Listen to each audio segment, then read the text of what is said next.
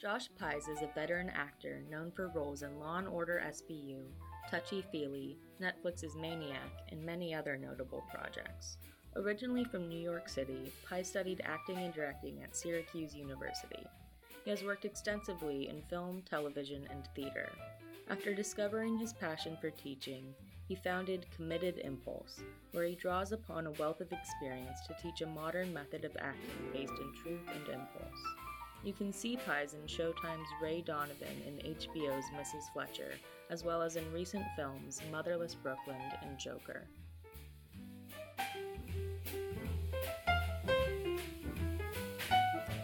Josh Pais, welcome to the creative process.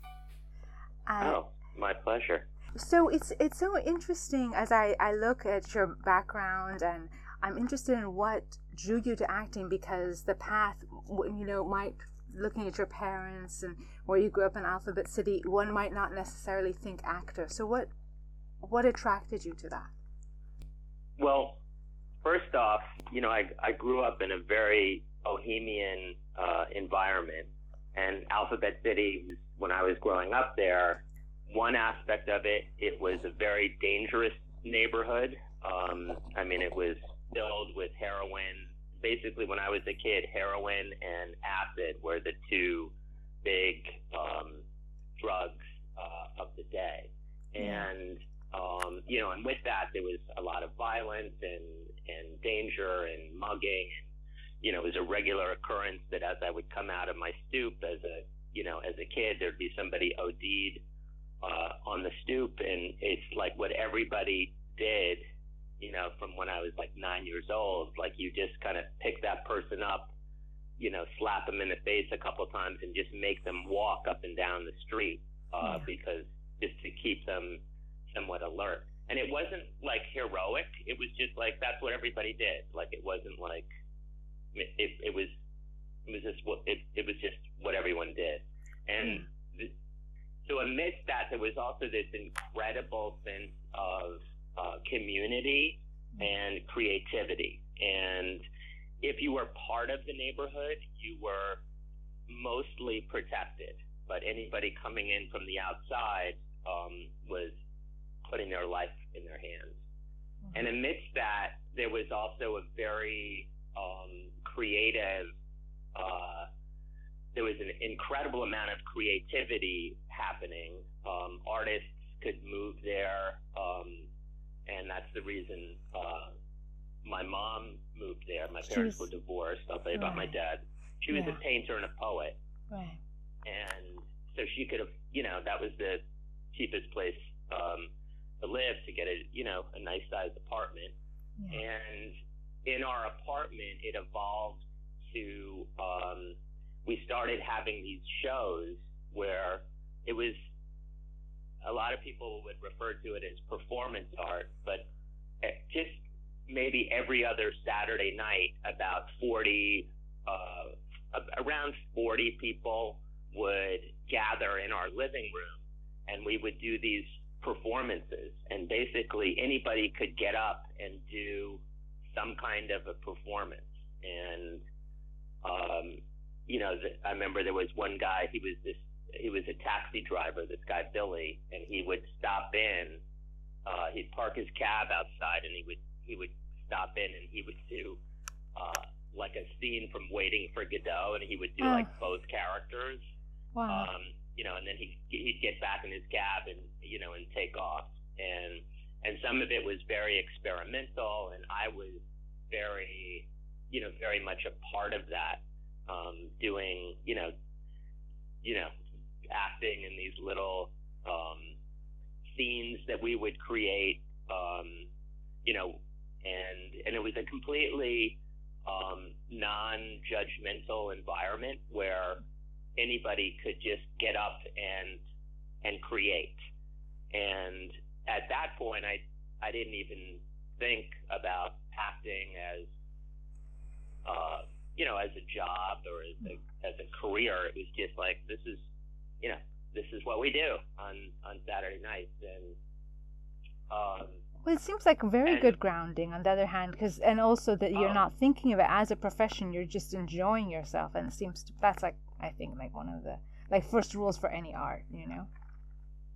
hundred percent, hundred percent. Yeah, I mean, it couldn't be a better. Um, it really couldn't be a better foundation. Right. Um, and then, uh, you know, on my father, my father was uh, a theoretical. Um, he was a Holocaust survivor. He he was in. He was hiding throughout um, the war, like very near Anne Frank, and was like mm. moving from attic to attic, and um, was captured at the end of the war. Um, but while he was in hiding, he was the last Jew to get a PhD in physics in Amsterdam before um, all the um, everything was shut down. You know, all the educational uh, facilities were were shut down by the Nazis. And while he was in hiding, he like how he survived was by doing physics. And after the war, he he went and worked with Niels Bohr, who was basically the father of the atom. Um, and and then uh, Robert Oppenheimer invited him to the Institute for Advanced Studies in Princeton. Um, and, and there he worked on and off with Einstein for, um, for about 11 years. And question? Oh no, I was just I I don't like to stop you in your flow, but it just seems and you've absorbed some of his approach to um, looking at matter and you know what we're composed of in your in your teaching um, seminars? A hundred percent hundred percent. I mean i can just a little story about you know how what my dad my dad's influence uh, on me as an actor and you know eventually you know the teaching that I've been doing for decades, um, committed impulse. Yes.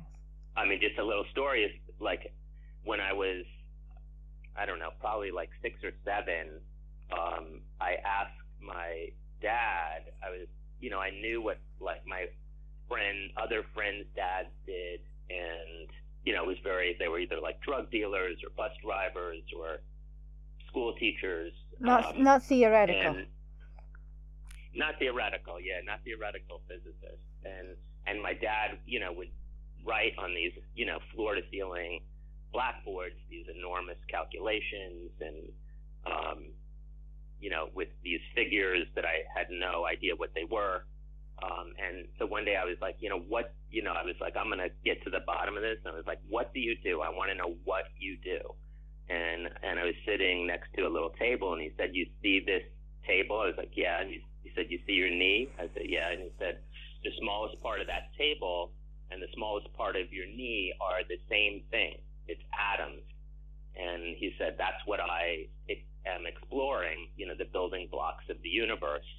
You know, and then he picked his bag and head out the door, and I was like, Whoa. Mm-hmm. Um, but then cut to you know, I went to acting school and I started auditioning in New York, and I was so filled with nerves and fear and anxiety that I just couldn't like I would work on what I was going to do at home and then I would go into the audition and I was just racked with um, so much, you know, so much of those emotions and sensations that I couldn't do a good job.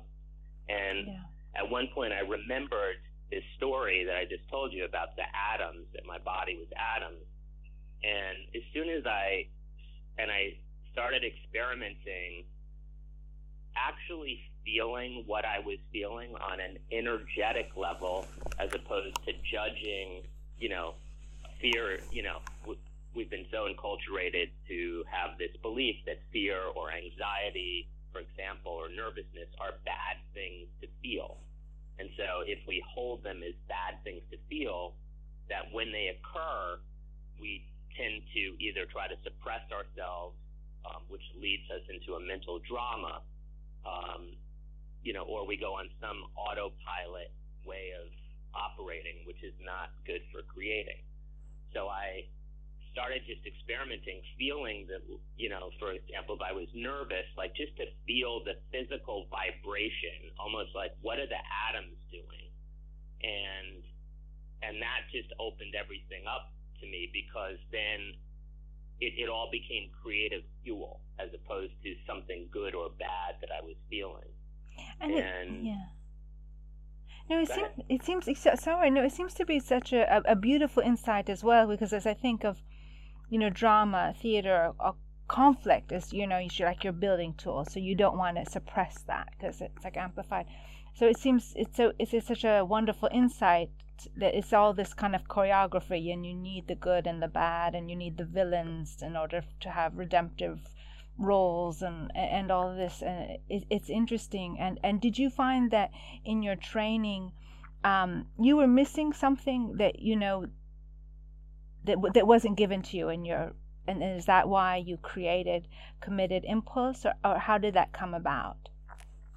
Well yeah i mean my training was very uh, you know when i went to college it was very stanislavski based right. and it was very much about like drawing on events in your past and aligning them with the scene that you were playing now and like you know drawing on these events in your life and trying to find alignment within the scene and it right. seemed very logical hmm. but it wasn't interesting it wasn't you know when i watched people do it it was like yeah okay you know it makes sense for the scene and maybe they had some real emotion um, but it wasn't. It wasn't. Um, it for me as an actor. It uh, it was.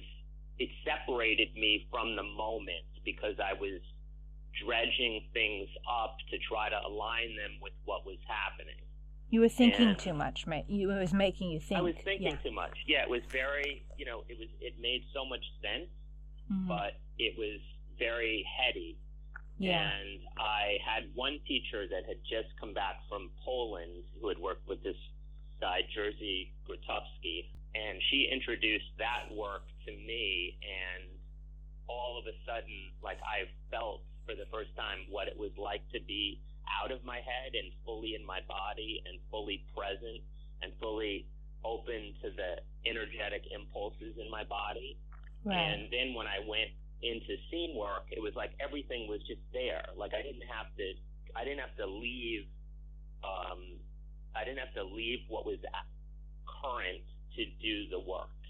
Yeah. And, you know, I think in this era that we're in, mm. people are hungry for something truthful and immediate. And, and I think people are constantly scanning for truth you know, yeah. I mean, you just turn on CNN and it's like, is this true? Is this not true? And and I think that's in the culture that people want or they need truth. It's like they're drawn to something truthful, yeah. and and that's you know, in terms of for actors, it's like it's the truth of what you're experiencing in that moment as you connect to your immediate environment.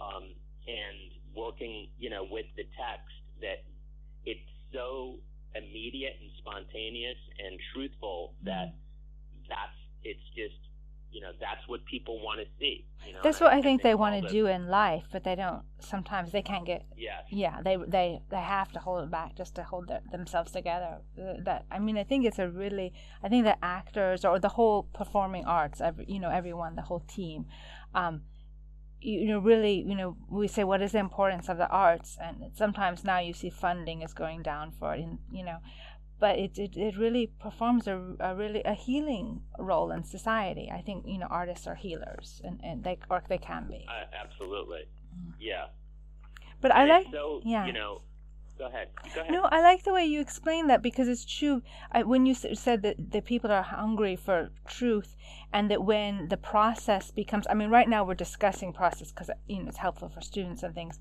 But when when you're in the moment of art, you don't want it to be so explanatory because then it seems false. It's like too logical, complete sentences. You know, it's like it's not.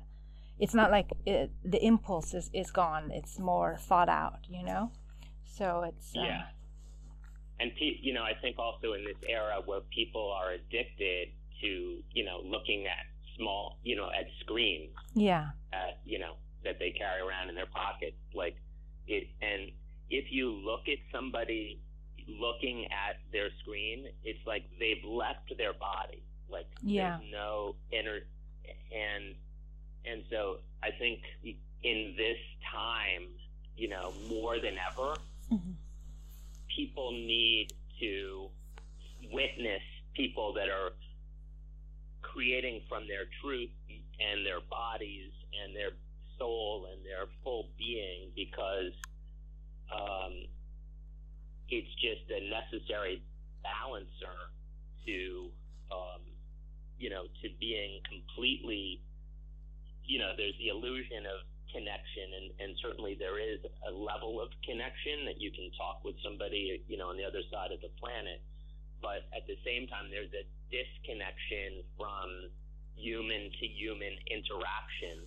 Yeah. And it's everything is edited everything's edited and it's also you know it's necessary for the shifts that need to happen in our on our planet for people to have a connection to to their bodies and to other people on mm-hmm. a on a kinesthetic level because mm-hmm. otherwise we just escape and we become very you know in a sense manipulatable as we escape into these screens and disconnect from our intuition our you know everything creative and so more than ever you know i would say any any performer or, or anybody that relates to groups of people, you know, this connection to their impulses and their truth, mm-hmm. you know, and maybe it's sometimes a messy truth is yeah. It's highly life affirming and really an important um, element that um, you know that our world is hungry for.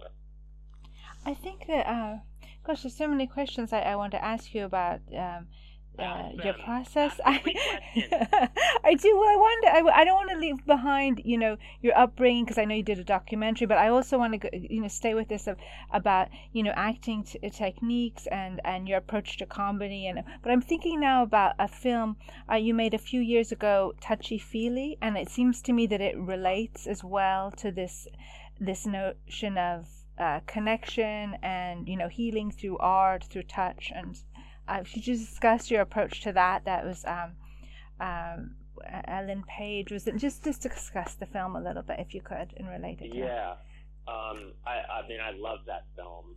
Um, I mean, uh, the, just the evolution of it was.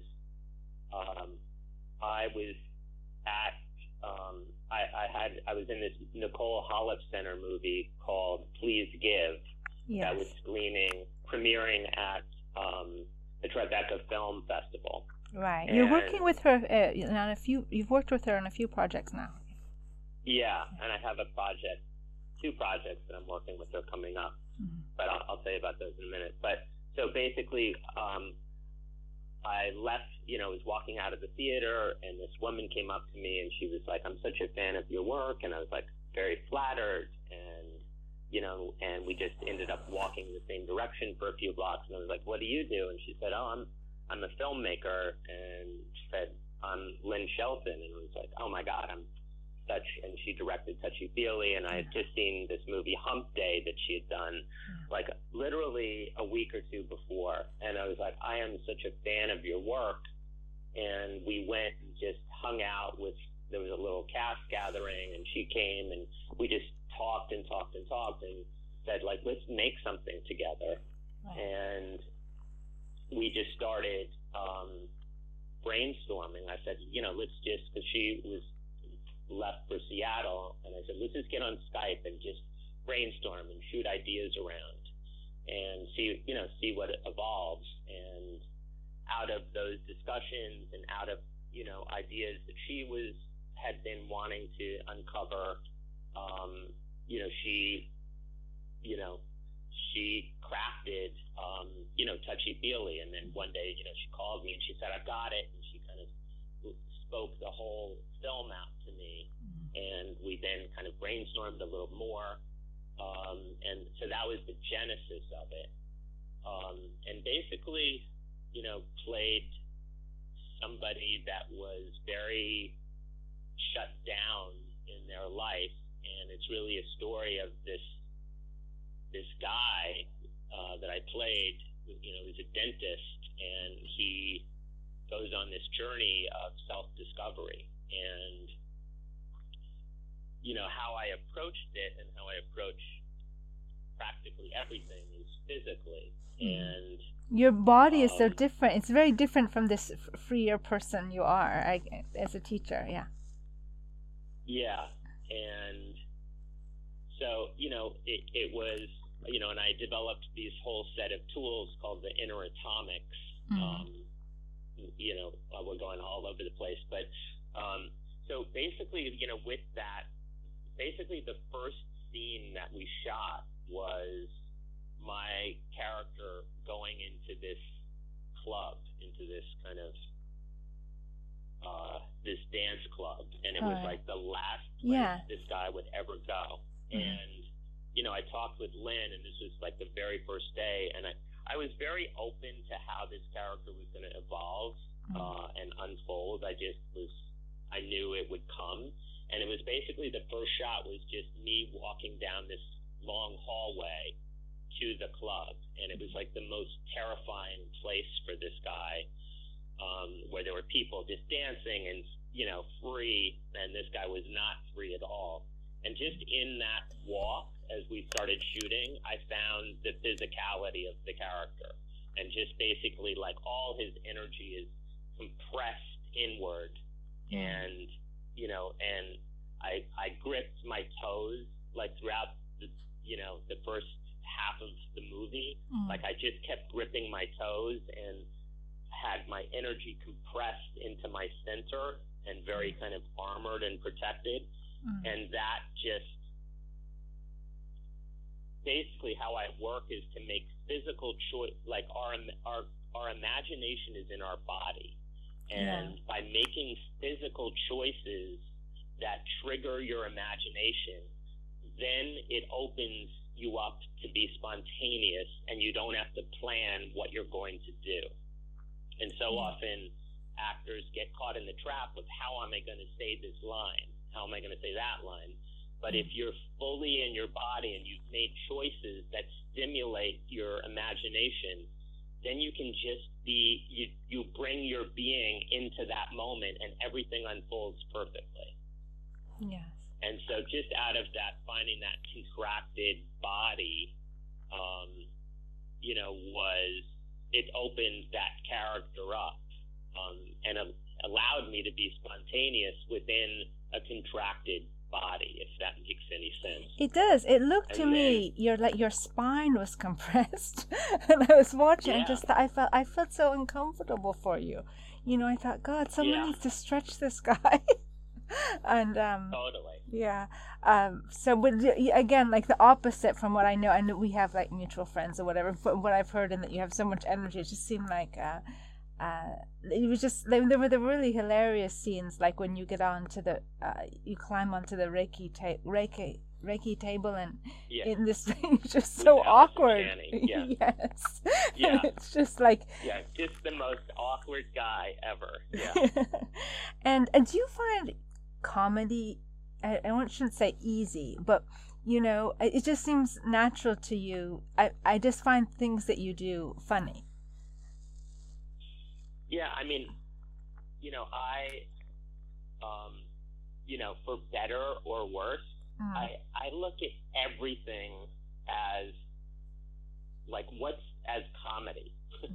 and you know, I was on I was on Law and Order for you know for years, um, and even that like even though it's not it's like a certain kind of comedy or it's yeah. it's almost like I I, I look at like what does the character what how is the character what like what doesn't the character see about themselves like what do they not know about how they're living in the world mm-hmm. and that to me is very funny you know and and very real like yeah. it's it's like what is their blind spot and how does that blind spot cause them to relate to other people in the world and um, and that's just so interesting and fun um, for me. And and I think also, you know, comedy is to me, you know, what's interesting, what I'm interested in playing with, and what I'm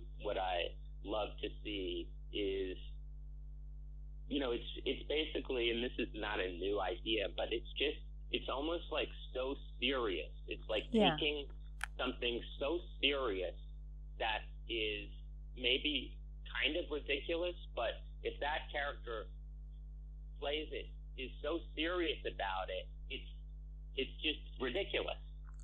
Yeah, I think to, to me sometimes I don't think it works the reverse way, but to me like serious acting when it's done like yeah, so like double double speed, not double speed, but like um, no, when it's it's like bad serious acting becomes hilarious, you know. they, they they believe it even worse than the, a, a tragedy, you know. mm-hmm. but I don't think it works the same way. I don't think that bad comic acting becomes good serious. I know serious drama. I don't think it works the same way. But um. Yeah. Right yeah but yeah just the, the this over exaggerated and uh, serious acting becomes so funny um yeah but a lot of people find it very difficult. painful to watch. Yeah, a lot of people find it difficult. And I think it's that maybe that's physicality, or I, I wondered if it was something that you came to over time. Because you find that with like really serious actors, obviously can do serious acting too, but with really serious actors, sometimes they find the comedy really hard.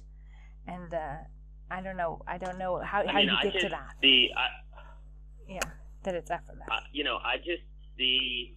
Um, I can't help but reading something mm-hmm. and seeing the humor in it. Yeah. Um, e- even the most serious thing. Um,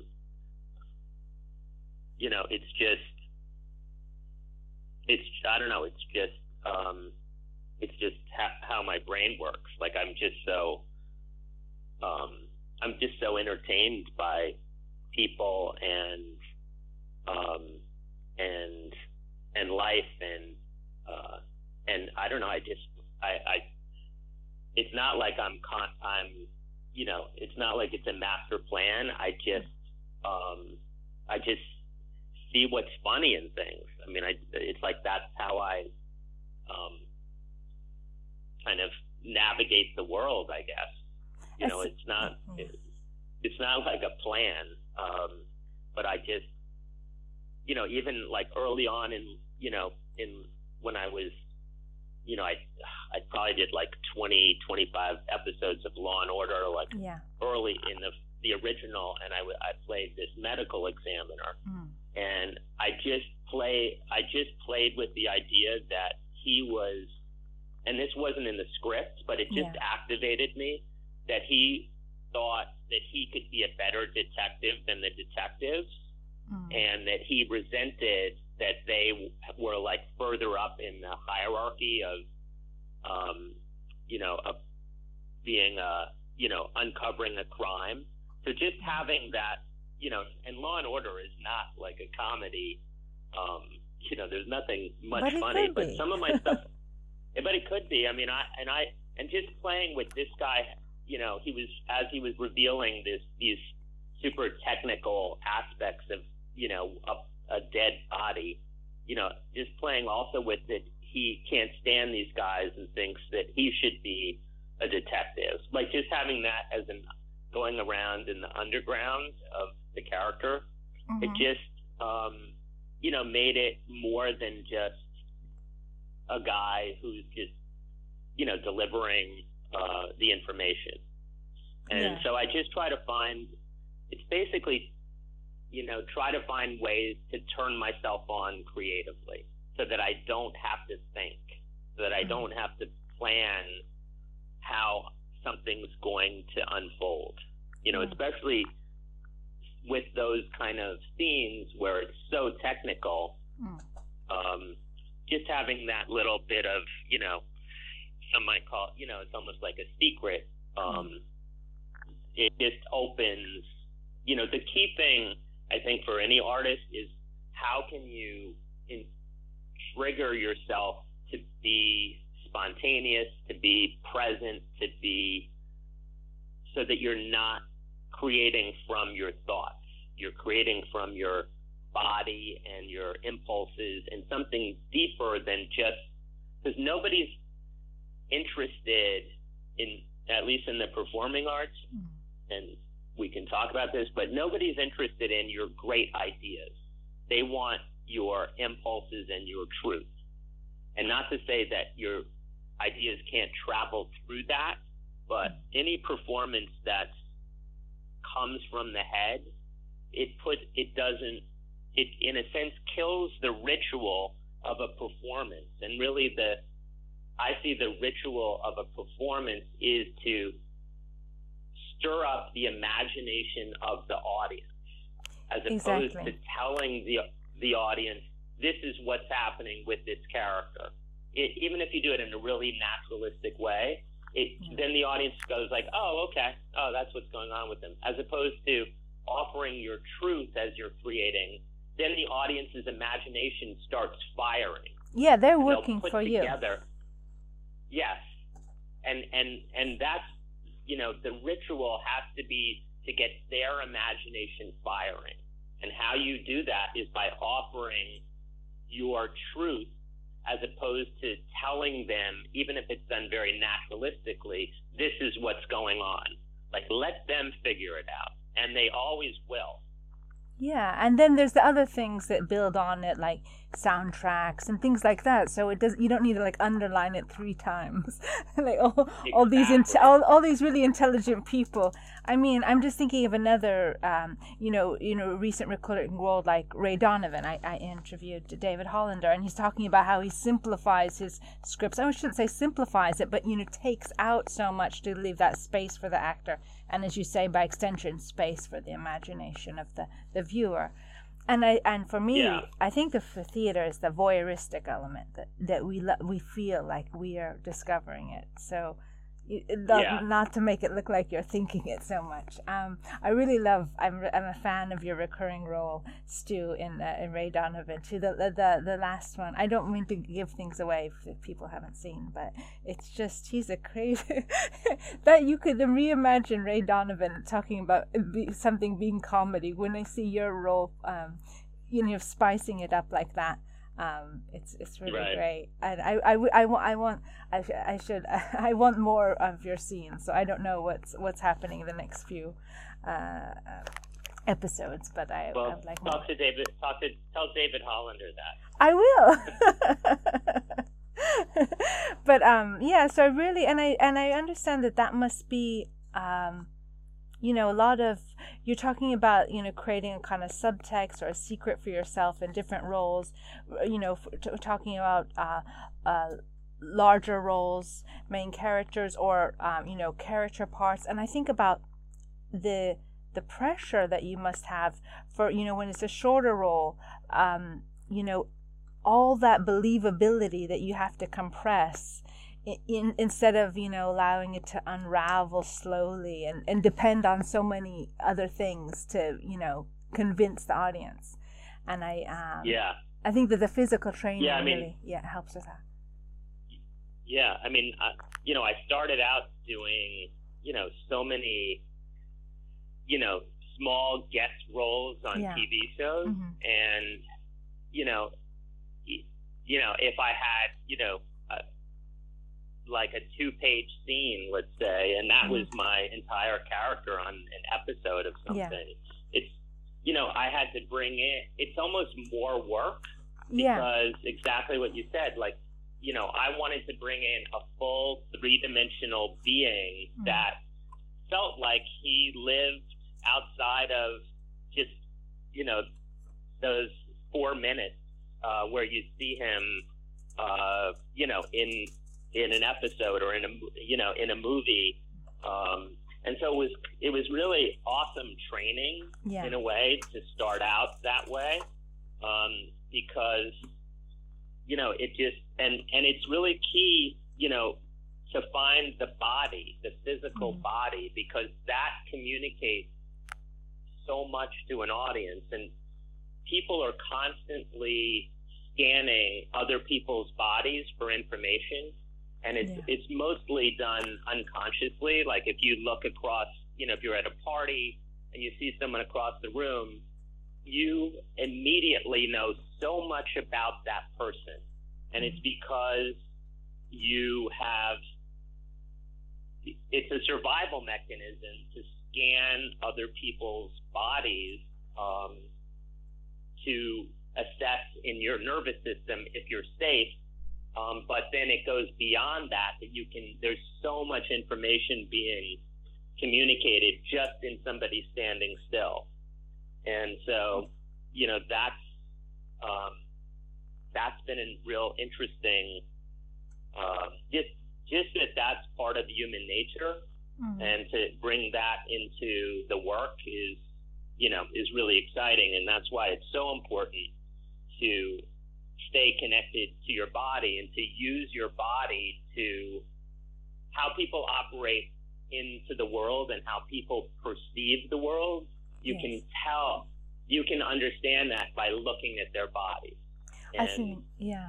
I, but I do feel like actors, I mean, certain professions, even even soldiers say, you know, certain professions have a, an emphasis on that kind of acquisition of signal, you know, uh, you know, you know, quick, quick responses, um, characterizing. But I think a lot of us, as you say, are losing touch with that, and that's why, you know, uh, taking classes in uh, um, the committed impulse or you know reconnecting with that is so important because I part of it, which you talk about the screens that we're always looking at, is in a way I don't know, we're living in this age of information technology, but it's also reducing things all the time to like, you know, on and off, or, you know, it's just numbers, that kind of thing.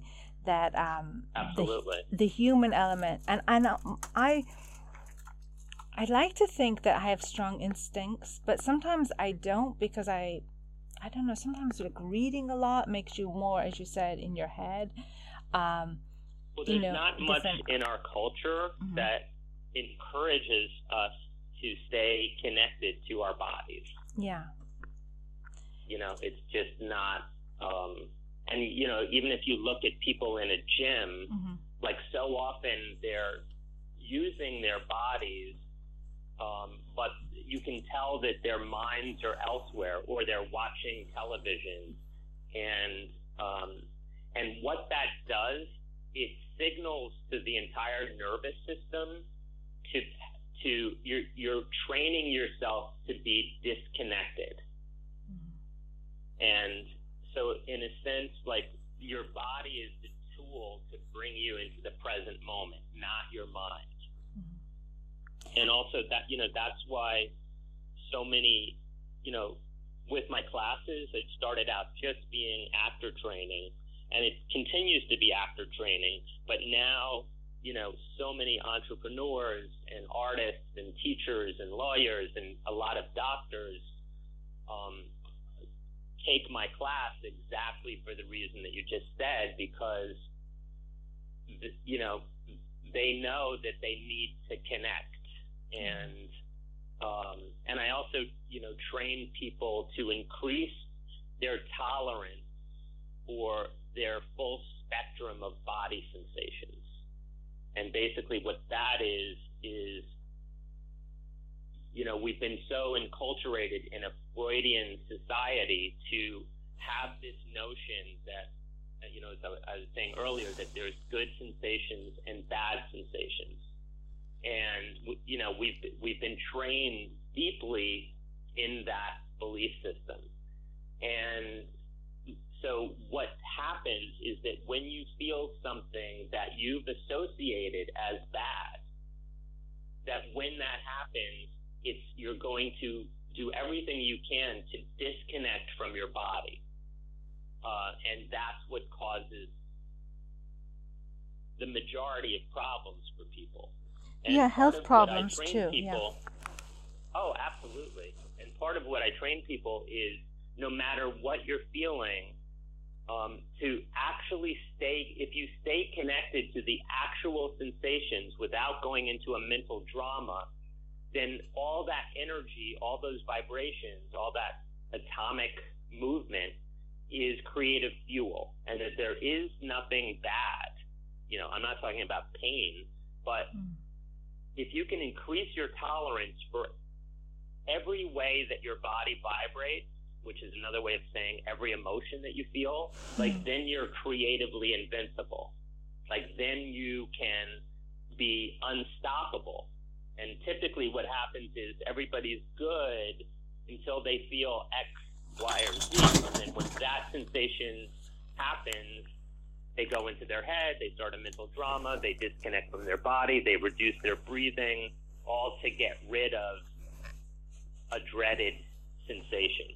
And if you if you can hang out with and in a sense party with all the sensations that are natural to you because they're all built into your DNA, like then then everything opens up and you don't have to walk around trying to avoid feeling something or constantly monitor yourself to try to not feel something.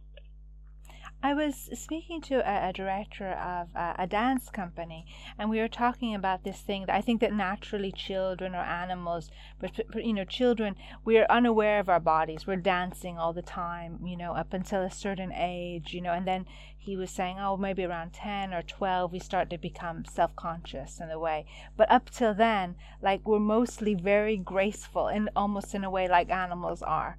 But then we start to, you know, we start to cover up in the way we dress and when we're told that we can't. You know, kids that you'll see them running around parks naked yeah. and, well, and all I, that. I would phrase it that that we're I would phrase it that we're completely connected to our bodies yeah. and not as connected to our minds. Yeah. And once our minds and our uh, thoughts about ourselves become the primary thing that we listen to, mm-hmm. then everything starts shutting down.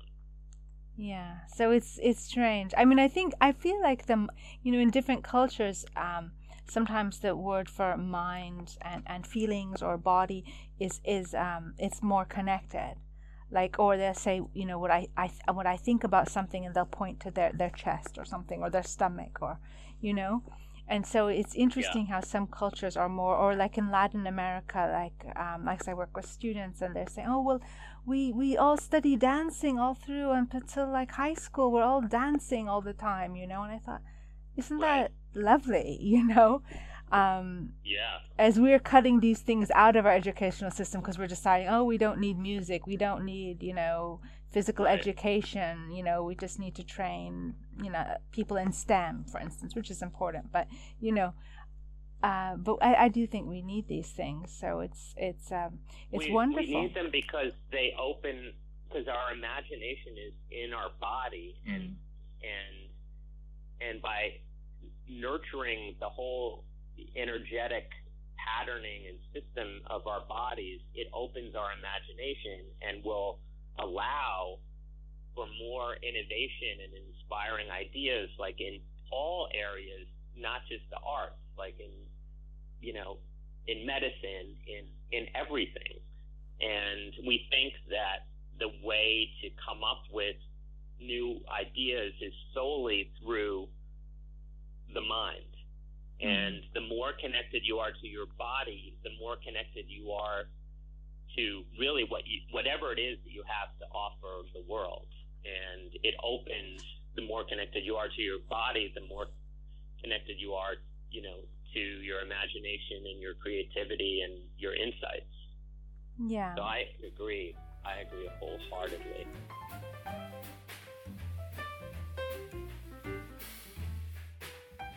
I'm Emma Ryan, a fourth year undergraduate at the University of California at Berkeley. I am an architecture major, which has provided me a tremendous education in creative thinking, but I aspire to be a screenwriter. I was especially compelled by Josh Pais's description of the technique taught at Committed Impulse and its emphasis on a performer's truth. This technique, Pais argues, is wholly modern. At first, this argument surprised me, because what's novel about truth in acting? Truth wasn't a foreign concept to classic Hollywood stars like Cary Grant or Ingrid Bergman, or even to Buster Keaton working in the silent film era. But upon further listening, I realized that the modernity inherent in Pais's work doesn't lie in the truth itself, but rather in how he accesses that truth. Every pedagogical system is stymied by some degree of outdated practice. And in the world of performing, it's methods like Stanislavski's, which instruct actors to rely on emotional memory. But in a day and age where there are innumerable distractions vying for an audience's attention, an actor can't afford to be anything but present. Dutiful presence is the modern truth, one born out of instinct and impulse. But it doesn't stop at performing. Committed impulse doesn't just teach actors, they also teach anyone interested in creating from truth. I have a number of creative passions, from writing and architecture to music and painting. Listening to Josh Pais, I have been inspired to analyze how each of these passions have traditionally been practiced, and to consider if those traditions need to be updated. As I work, I will ask myself, how can I rely on my energetic impulses to find truth in my art, whatever form it may take?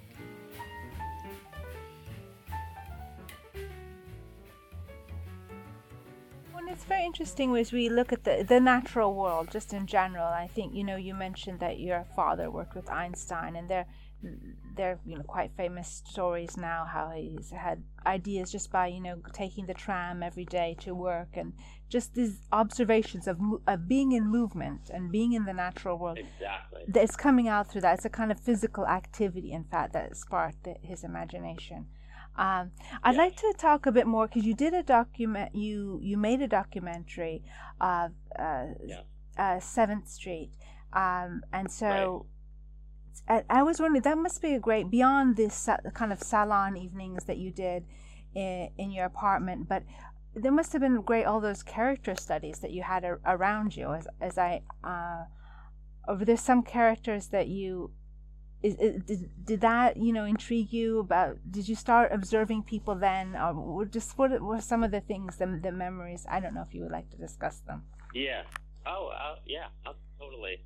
I mean well just in terms of the characters mm-hmm. um, you know as the, you know the east village was so rich with these types of new yorkers that were that are really no longer around, or at mm-hmm. least they're not in New York any, anymore.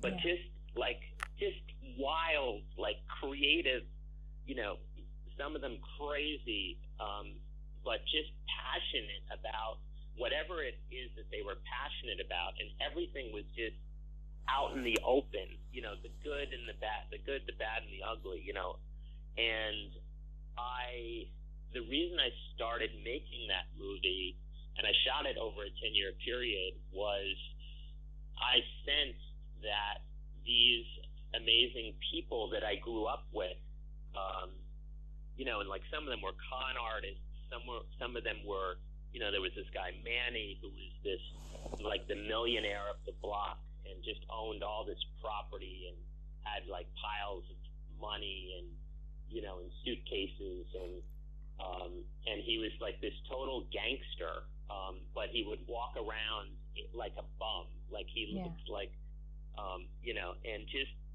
uh, just amazing characters. And I, and I knew that um, I could sense that the East Village was going to, it was starting to shift. It was like mm. early on.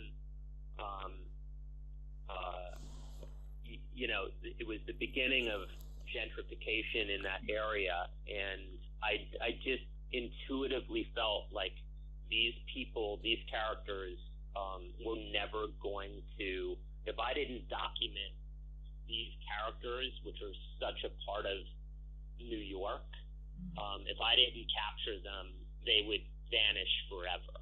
And so I just started, I just, you know, started filming them and interviewing them and hanging out with a lot of them people that I grew up with, and um, and I, I just I didn't really know what I was doing. I just it was just out of this sense that if I don't capture this, it's going to be gone forever. And um, about halfway through filming, and I would just go out on the street with this tiny crew.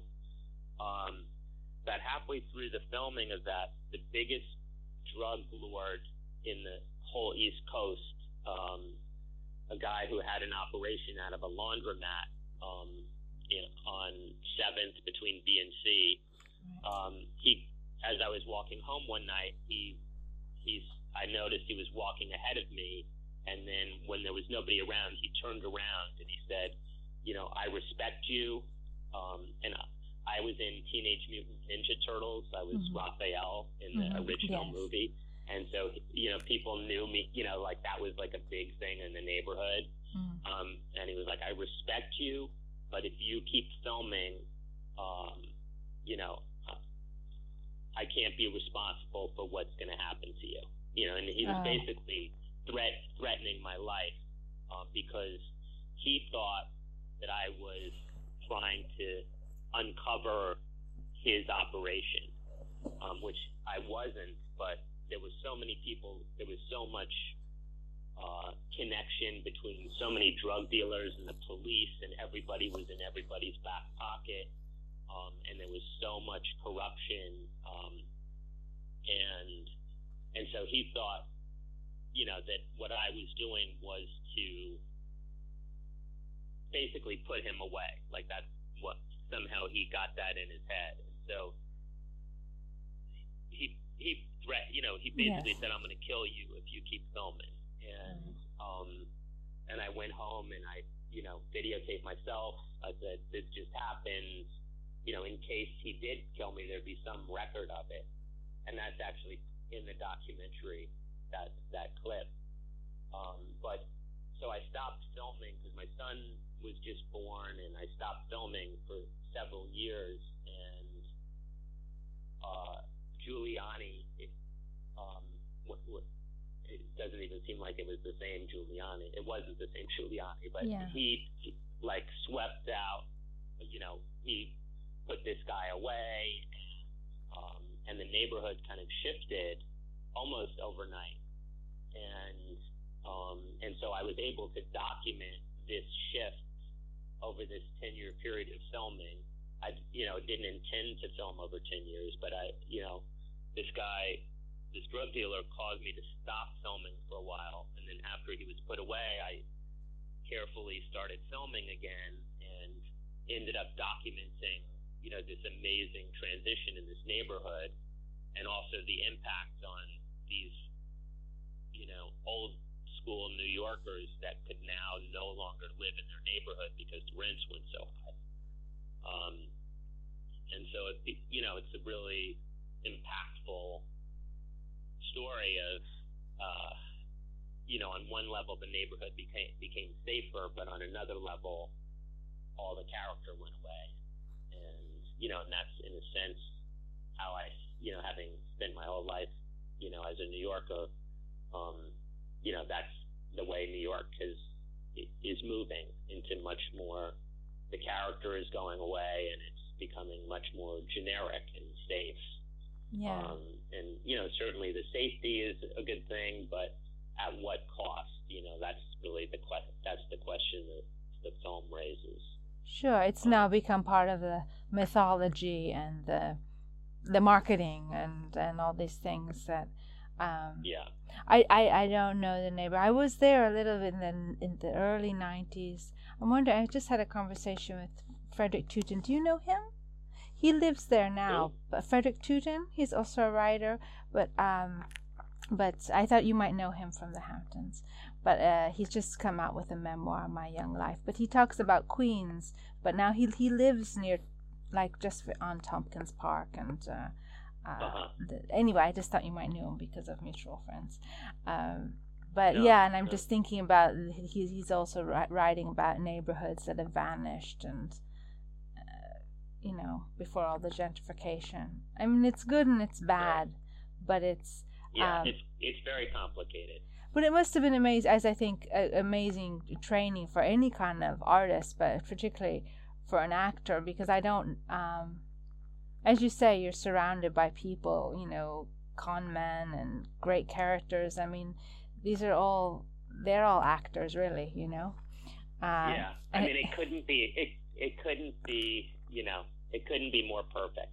That yeah. you know, And and Even yeah, and it's survival, so you have to act to survive, just to you know act tough or act you know strong so or true. whatever. Um, Yeah. Right. No, I had to. You know, I used to get mugged um, regularly. Like it was Right. just like, okay, now I'm getting mugged again.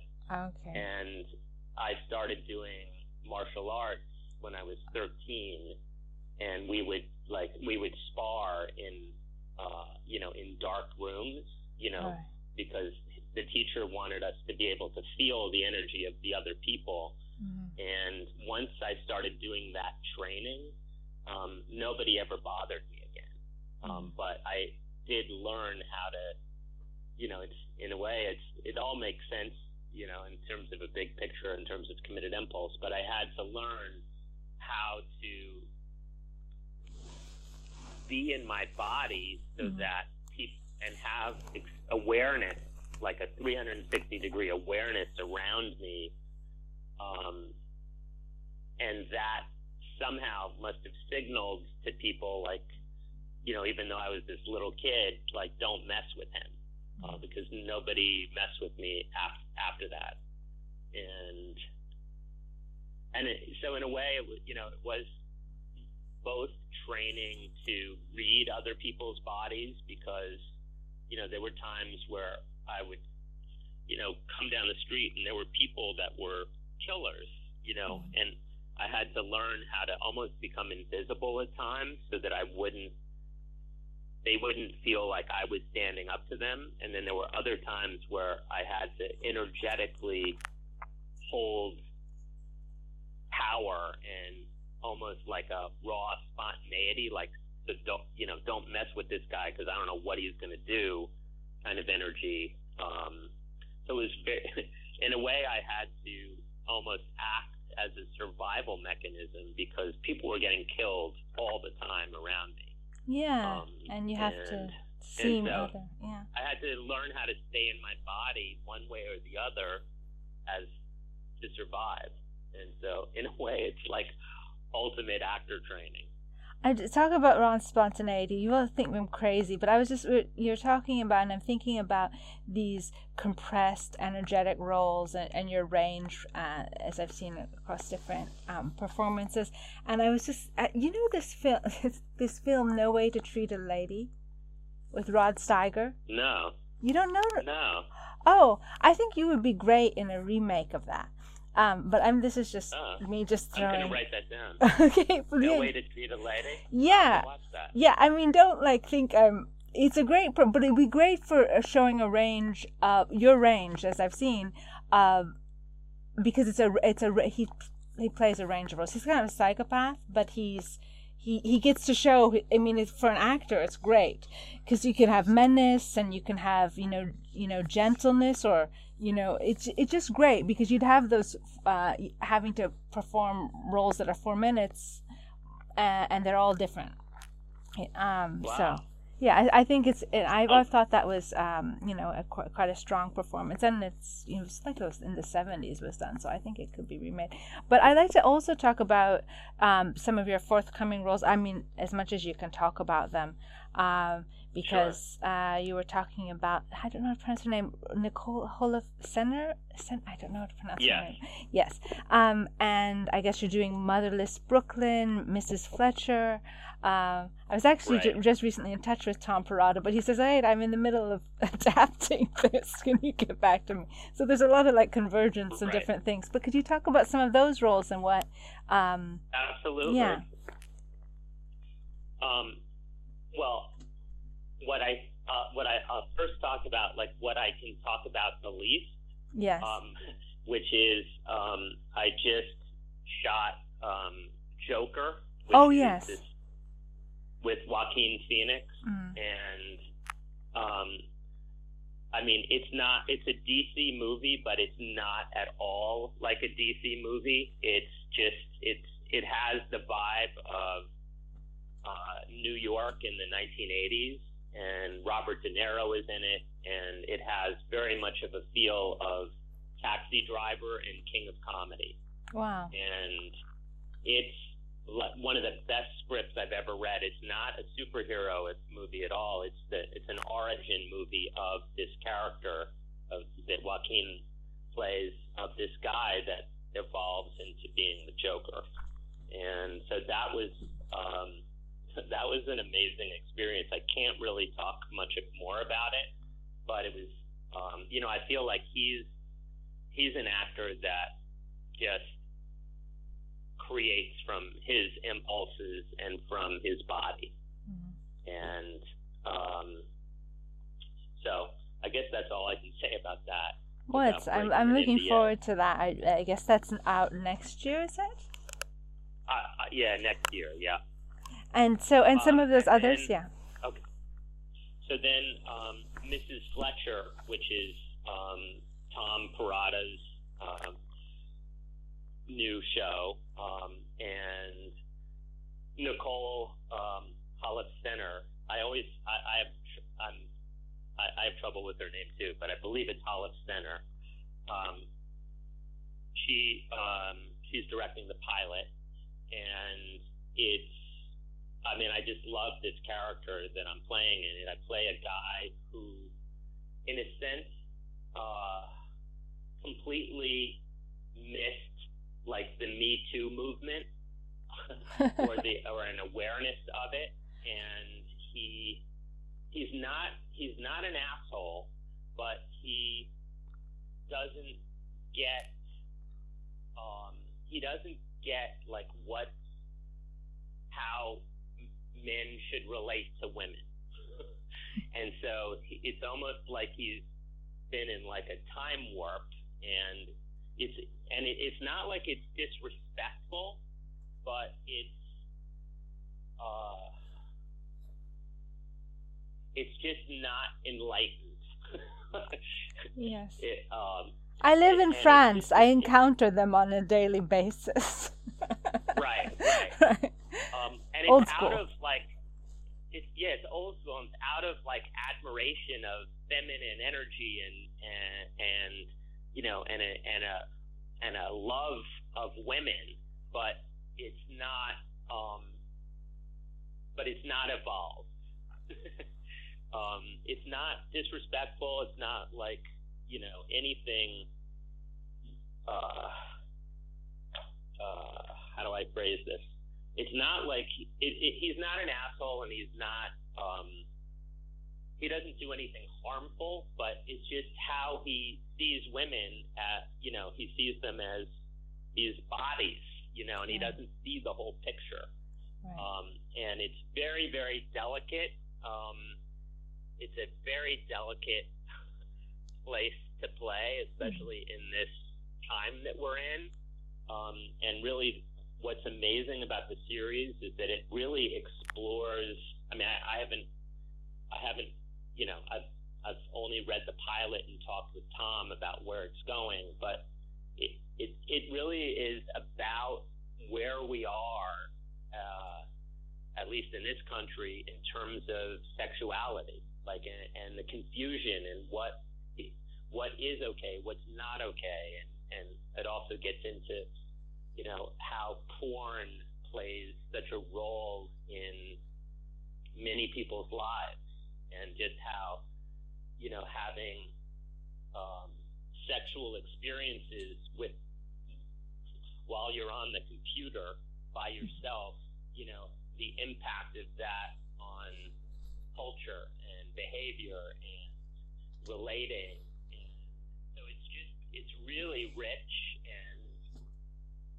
uh, you know, I feel like the balance of my character is um, you know, it's just a little bit dangerous um, in terms of what's to, it's a little bit of a dangerous area to, to explore in the time that we're in, but that that's and I don't mean da- I mean dangerous creatively.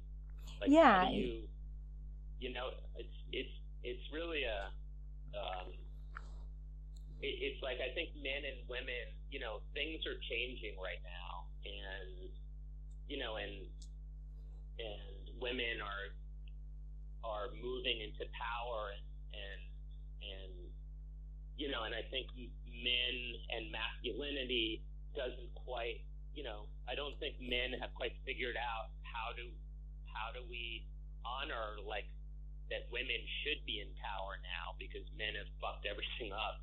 Um, but at the same time, like how does how do we balance our masculinity and our masculine, you know, what's masculine in us naturally, uh, and be and honor women. And I think that's kind of a struggle that men are trying to figure out. And I think a lot of men have become feminized and kind of many men are in a sense accessing their feminine energy because out of wanting to be evolved. And i think a lot of women are embracing their masculine energy. And both of us you know everybody has both in them.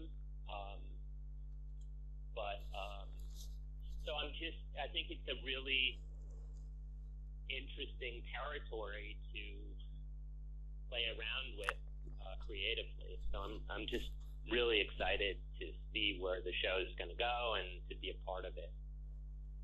Yeah, was um, it? No, there's then, yes. Go ahead. Go ahead.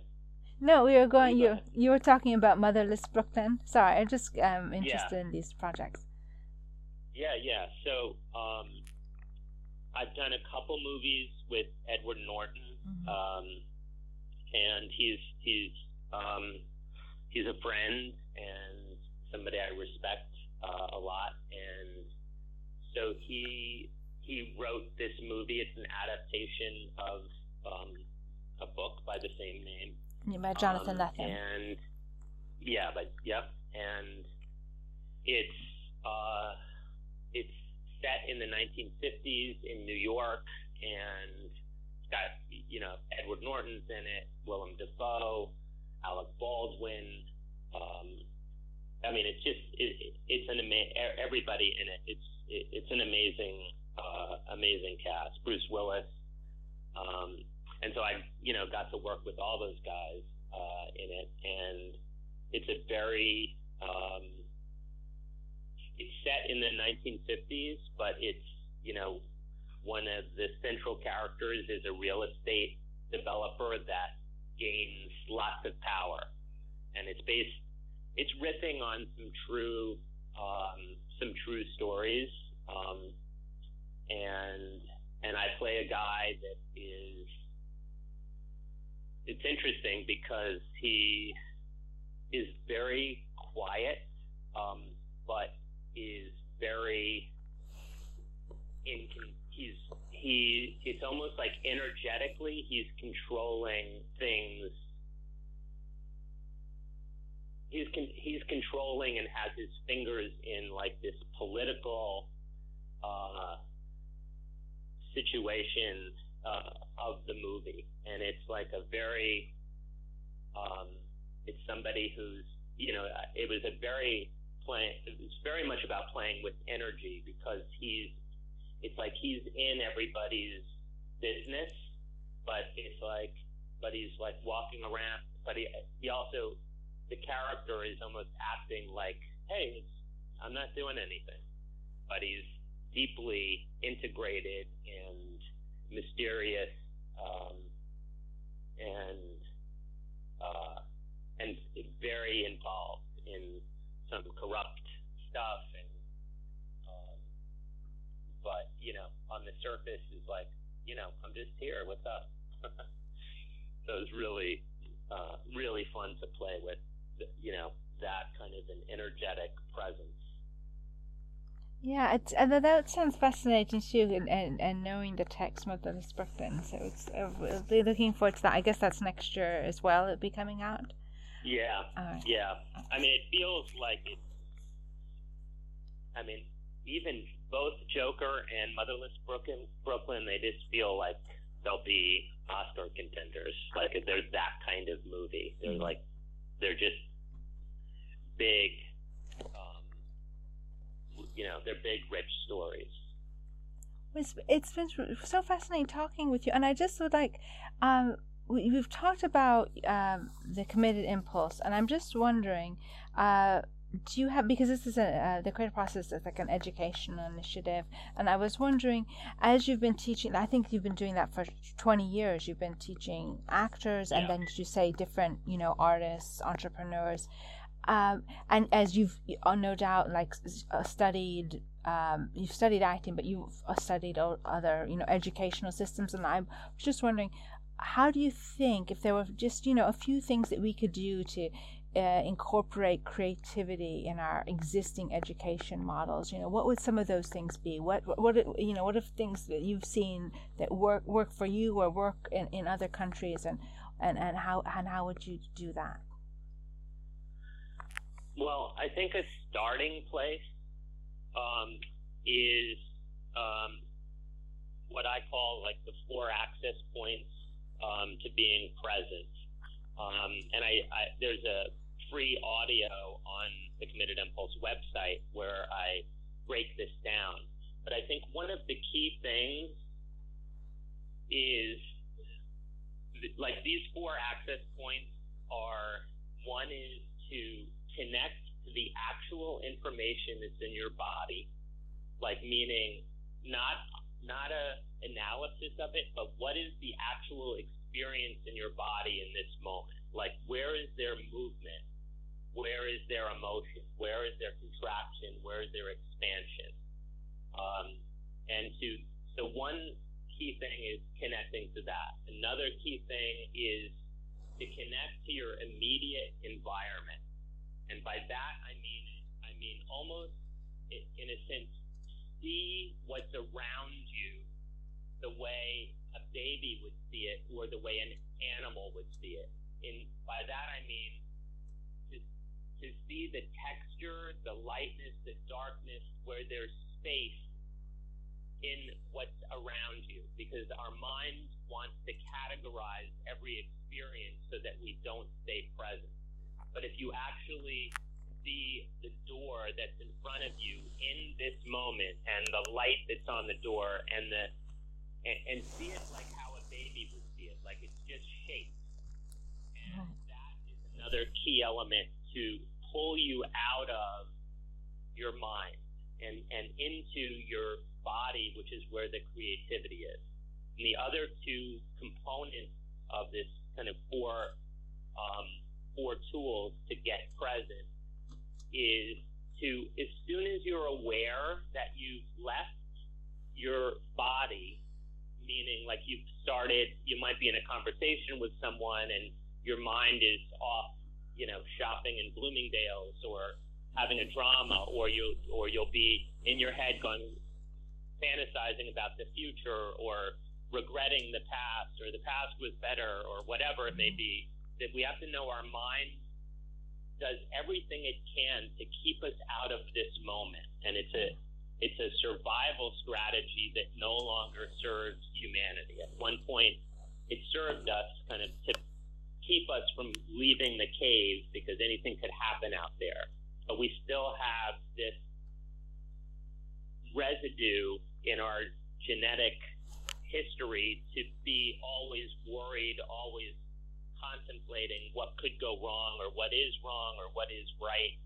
And so to become aware when we've gone into a, a thought loop, and there typically these thought loops are always the same and as soon as you're aware that you've left what's immediate, and I do this in my classes, I have people say, I'm back. Mm-hmm. And just to bring yourself back to this moment, bring yourself back to what you feel in your body, and to actually see what's in front of you, not to just categorize it so that you don't see anything, but to actually see. And then the fourth piece is just to consciously breathe to feel more and to see more. And by just integrating these four access points, it opens the creative channel. It opens something much deeper, much more pure, much more spontaneous than what we can come up with in our mind. And it will also generate inspirational ideas uh, in a way that is working from your physiology as opposed to just spinning inside your uh, your thoughts. And and that in a sense goes back to you know what you were saying about Einstein and my dad would do this too. Like he would just walk every morning and he would say like on that somewhere in that walk he would he would walk to Central Park and somewhere in that walk like he would something would click and he would figure it would pop just pop out of nowhere like this equation that he was working on. Yeah. And we need to, you know, these access points. It also keeps you out of a mental drama. It's it, um, you know, and an area that I'm really interested in exploring and, and am getting more and more into is just in terms of health. And you mentioned this, you know, earlier a little bit that by staying present and out of and staying connected to the actual sensations in your body as opposed to suppressing them is the ultimate anti-aging, the ultimate health cleanse. Because if there are sensations that we don't, we have a low tolerance for, when they occur, what we do is we suppress those sensations into a part of our body. And those areas become, in a sense, lock boxes. And the blood, you know, the blood doesn't flow as well. And that starts to create pain, tension, um, and can lead to illness. Um, and by just opening up to whatever is happening without analyzing it, but just letting yourself feel it. And it's like the whole physical system becomes, operates how it wants to operate. And if we can get out of this pattern of trying to feel some ideal set of sensations and just uh, trust that our, you know, we've, we're these beings that have these bodies that feel stuff and that none of it's bad. Yeah. And we're, we're designed this way.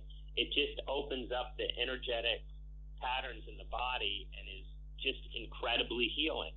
Yeah. Uh, well, I think that that's so important. You say for health, for the mental health, for the physical health. And it's just a, a lovely yes. image just to imagine ourselves like I don't want to say as children because we want to be have all our wisdom and everything, but you know, it's nothing more joyful than just to watch a you know a a young you know a baby who's just learned how to walk or just learned how to like yes. dance and they're like dancing you know and they're just like look at my feet look at my hands they're so free and it's just like yes. look at the wonder of this. And i think that it's it's not about not knowing it's just i feel that the instinctive mind often knows so much more than our our conscious mind which is often slower. Because we can if you because you can pinpoint it you can pinpoint the conscious mind but yeah. the instinctive mind is like a flash. It's so it, it's smarter really. Um yes, so but you you've you yeah, said just, yes you go ahead no you've i just no you you're okay. saying something yeah I, all I was going to say is that one thing that I, you know, that I encourage people in my classes mm. is, you know, like from an early age, like in grammar school, like one of the worst responses you can have to a teacher is I don't know. Like if a teacher yeah. says, you know, when did this happen in history? And you go, I don't know. Like that's the worst response. And I think we as kids are terrified of I don't know. However, if you can have as an adult have the the bravery in a mm-hmm. sense to to actively be in I don't know, like to just be like I don't know. And you know, if I say anything to myself when I'm about to walk into a scene, it's I don't know what's going to happen. Yeah. And for us to hang out with that place of I don't know, it just opens this amazing creative place because then it's if we approach things with I know this, mm-hmm. like you've already eliminated so much spontaneity. Mm-hmm. But if you can be in like, and we, you know, as humans, like we don't know. We don't know what's going to happen. We don't know why we're here. We don't know, you know. Yeah, we're kind of terrified, we so we pretend, you know. Yeah. You know.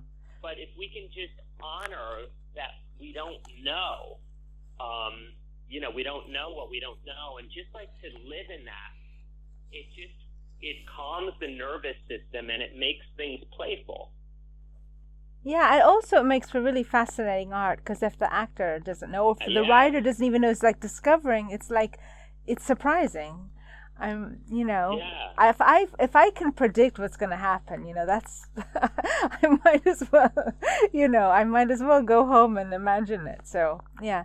Well, anyway, Right. that's what I find with your know there are- performances.